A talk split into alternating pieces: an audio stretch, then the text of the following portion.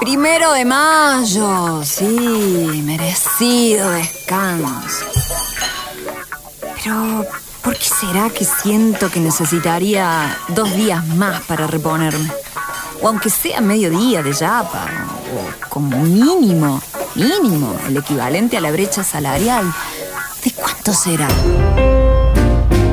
El último informe del Centro de Estudios para la Producción del Ministerio de Desarrollo Productivo de la Nación, publicado en noviembre pasado, confirmó que en la estructura productiva argentina subsiste una brecha salarial de género de aproximadamente un 25%. En nuestro país, las mujeres cobran 14% menos que los varones por cada hora trabajada pero además trabajan menos horas y en puestos menos remunerados. En promedio, las mujeres trabajan 30 horas a la semana en tareas remuneradas, mientras que los varones lo hacen durante 40 horas. Esta diferencia justifica, y a la vez es el resultado de, la mayor cantidad de tiempo que las mujeres dedican a las tareas dentro del hogar, entre otras muchas variantes de género. Si cruzamos esta información con la cantidad de mujeres que son jefas de familia, que asumen en la soledad la manutención de sus hijos e hijas que no cuentan con redes de cuidado estatales, integrales y eficientes para la crianza, se explica por qué sus jornadas son más cortas y en horarios acotados. Pero a su vez, esta situación incide en sus posibilidades de acceder a carreras laborales, generando además de la discriminación horizontal, también discriminación vertical. Discriminación horizontal y discriminación vertical. En el mercado de trabajo hablamos de discriminación horizontal cuando las mujeres que realizan tareas de la misma jerarquía que sus pares varones cobran salarios inferiores. Y nos referimos a discriminación vertical o techos de cristal cuando el acceso a los puestos jerárquicos se ve atravesado por barreras para las mujeres que los varones no tienen o pueden sortear gracias a privilegios de género. En nuestro país, solo el 25% de las empresas privadas tienen a mujeres en los cargos mejor remunerados y esta proporción decrece con el tamaño de la empresa. Mientras más chica es la empresa, menos liderazgos femeninos. Pero, ¿en todas las actividades pasa lo mismo?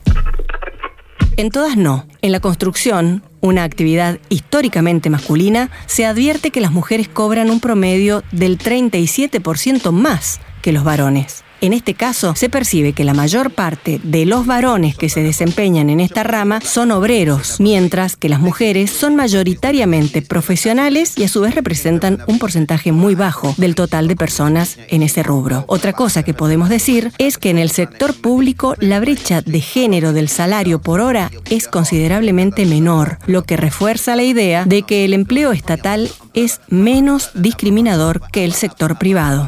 Otro detalle a tener en cuenta es que hasta acá el hecho de que las mujeres tengan en promedio un mayor nivel educativo y en general formaciones más especializadas que los varones no es premiado por el mercado de trabajo.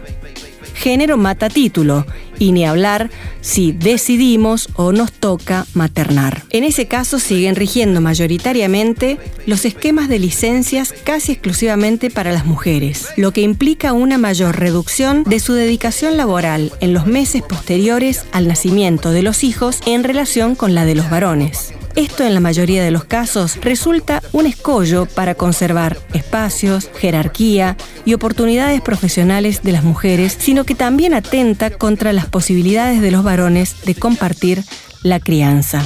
Ah, claro.